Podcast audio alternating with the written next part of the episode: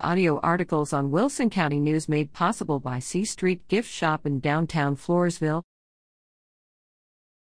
Trail drivers seek vendors for art show. The Mesquite Trail Drivers Association is looking for interested vendors to participate in its arts and crafts show planned for Saturday, November 26th. Prices are $25 for an indoor booth or $15 to set up outdoors.